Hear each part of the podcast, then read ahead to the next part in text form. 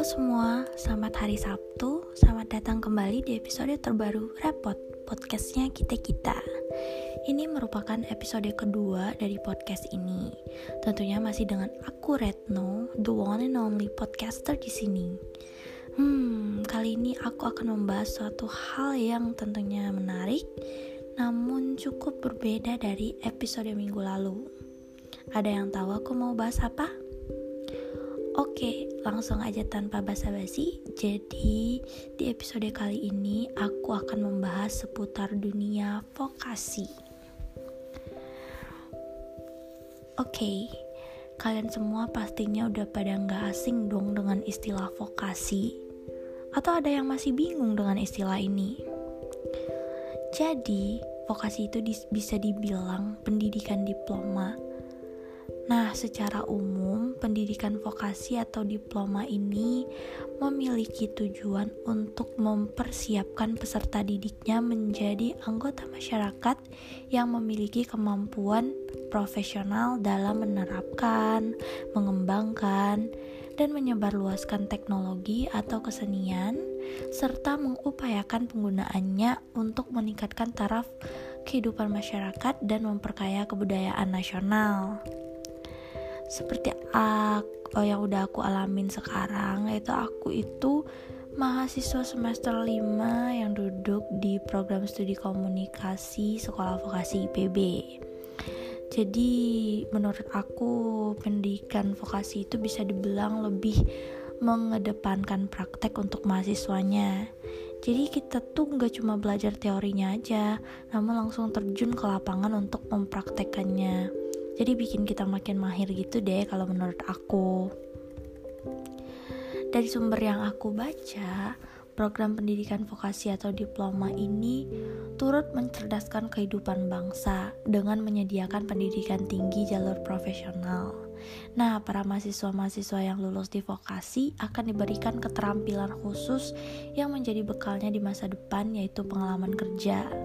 Mereka juga akan menyandang gelar vokasi atau gelar ahli media yang sudah selesai uh, melakukan studinya. Nah, sekarang aku akan bahas tentang perbedaan vokasi dan sarjana. Apalagi buat adik-adik yang masih bingung nih sama kedua hal ini.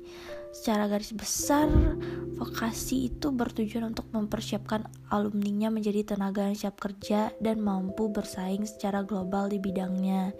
Jadi, eh, kebanyakan yang masuk vokasi itu yang mahasiswa itu yang ingin uh, siap kerja gitu karena mereka banyak prakteknya kan jadi mereka tuh udah bisa lah udah tahu oh kira-kira kayak gini nih ntar pekerjaannya gitu sedangkan sarjana uh, itu akademiknya lebih terfokus pada teori keilmuan sesuai dengan jurusan yang diminati. Jadi kebanyakan tuh kalau di uh, program sejana itu kita lagi lebih belajar teorinya gitu. Nah, kita bahas lebih lanjut yuk uh, perbedaan program vokasi dan sarjana. Yang pertama yaitu gelar yang didapat. Pastinya titel alumni akan berbeda antara vokasi dan sarjana. Untuk alumni pendidikan vokasi D1 akan bergelar ahli pratama.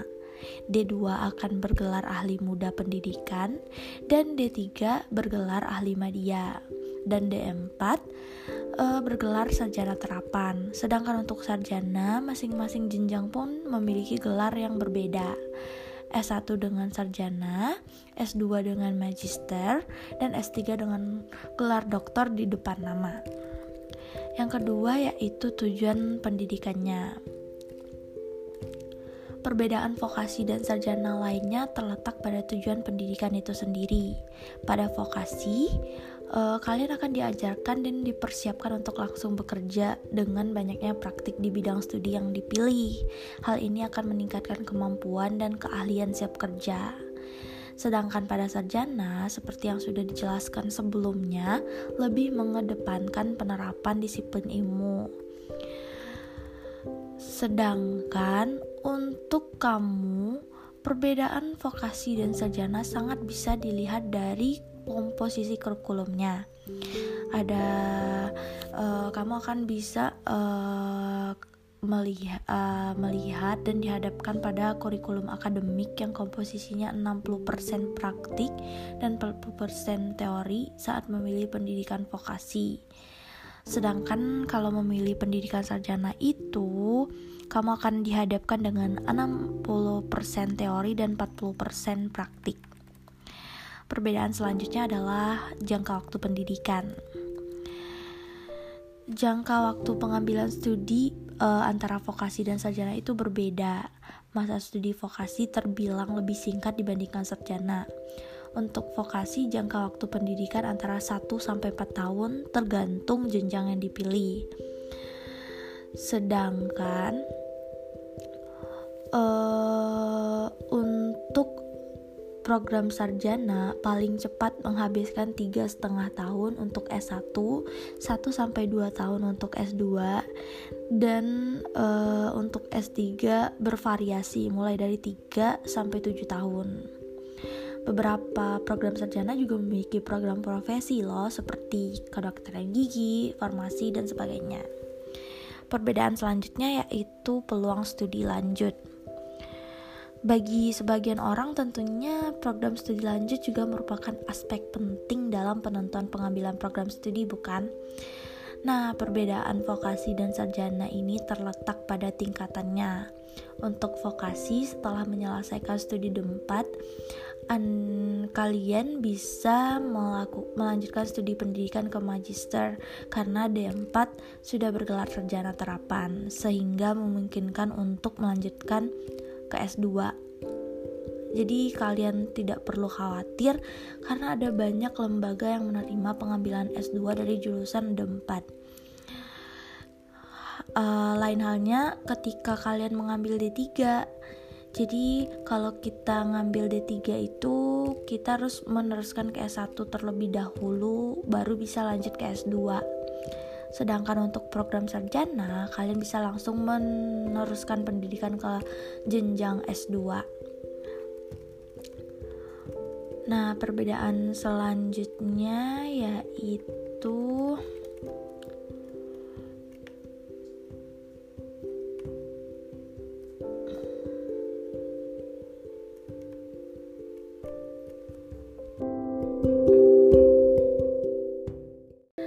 perbedaan yang terakhir yaitu prospek kerja.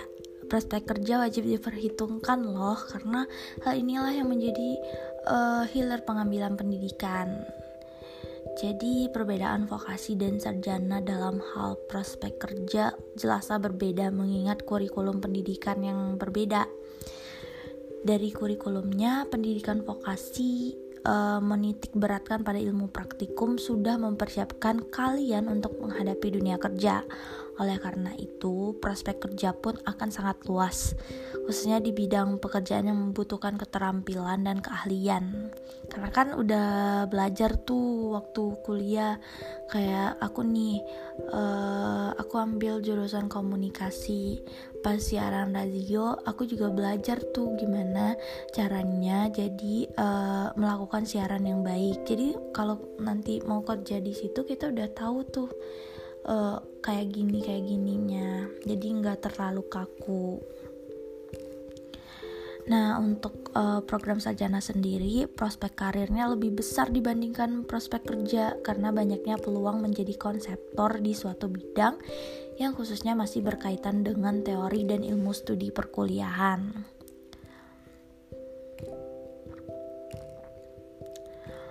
Sebenarnya, kedua jenis pendidikan perguruan tinggi tersebut memiliki kelebihannya masing-masing, dan sejauh yang aku rasakan, beban dari tiap mata kuliah perjurusan di sekolah vokasi tentunya berbeda-beda, begitu juga di sarjana.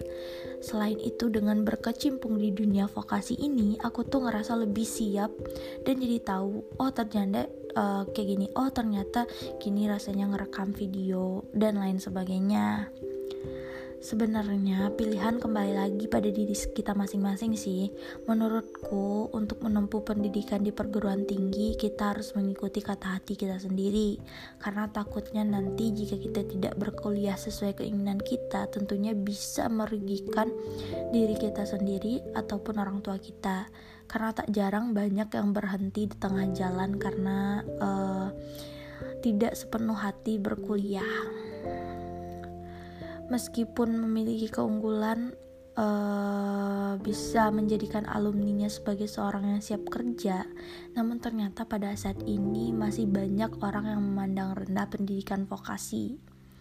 Kalian mungkin uh, ada yang pernah ngerasain atau dilarang oleh orang lain, atau mungkin keluarga sendiri untuk menempuh pendidikan diploma karena dianggap nanggung Bahkan aku nih yang udah di tingkat akhir masih ada saudara yang sering bilang, "Kok kamu ngambil D3 sih? Kan nanggung, mending S1." Terkadang tuh kata-kata kayak gitu tuh sering kali bikin mental kita jadi down, mana banyak tugas lagi kan jadi makin mumet tuh otak. Tapi kayak apalagi tuh kesan mereka tuh seolah memandang rendah uh, aku yang ngambil D3 gitu.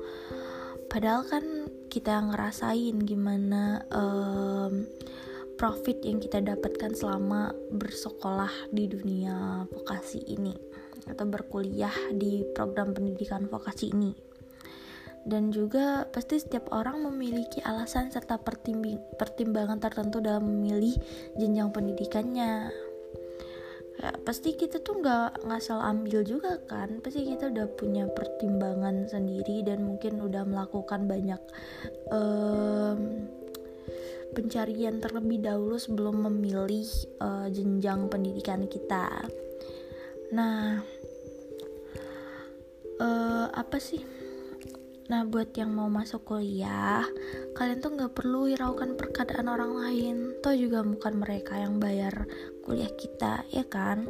Kalau menurut aku sih, kalau sesuai kata hati dan izin orang tua, ya udah lanjut aja.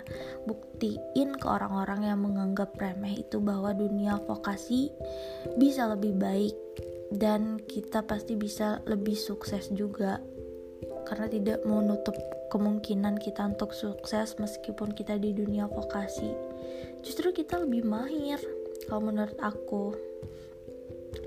Nah, terakhir, aku mau bisikin ke kalian keunggulan dari program vokasi IPB. Jadi biar nggak ragu lagi buat milih sarjana atau vokasi. Yang pertama, status PTN Badan Hukum dan semua program studi telah terakreditasi oleh BAN PT. Yang kedua, fasilitas belajar lengkap dengan laboratorium lapang yang modern. Yang ketiga, kualitas lulusan diakui nasional dan internasional. Yang keempat, memperoleh sertifikasi ISO 9001 banding 2008 sebagai pengakuan jaminan kualitas manajemen pendidikan. Yang kelima, kampus berada di tengah kota Bogor yang adem dan nyaman, dekat dengan objek wisata terkenal seperti Kebun Raya Bogor, Istana Bogor, dan juga Puncak Bogor. Yang keenam, memiliki gedung modern, bersih, dan nyaman. Keamanan dilengkapi CCTV security. Yang ketujuh, tenaga pengajar yang unggul dan profesional, lulusan perguruan tinggi luar dan dalam negeri, dosen terdiri atas dosen IPB, pakar, dan praktisi yang ahli di bidangnya. Dan yang terakhir, jaringan alumni yang besar dan tersebar di berbagai profesi di seluruh Nusantara dan luar negeri. Jadi, mulai sekarang kalian bisa pikirin nih program apa yang kiranya cocok untuk masa depan kalian. Jika kalian ingin segera bekerja setelah lulus kuliah, langsung aja tuh kalian bisa pilih program vokasi sebagai lanjutan studi. Tapi kalau kalian pengen mendalami lebih dalam teori dari perkuliahan dan ingin melanjutkan studi langsung ke jenjang magister, program Stardana bisa uh, jadi pilihan kalian. Oke deh, jadi begitulah kira-kira informasi seputar dunia vokasi yang bisa aku bagiin ke kalian. Terima kasih sudah mendengarkan. Sampai ketemu di episode-episode selanjutnya.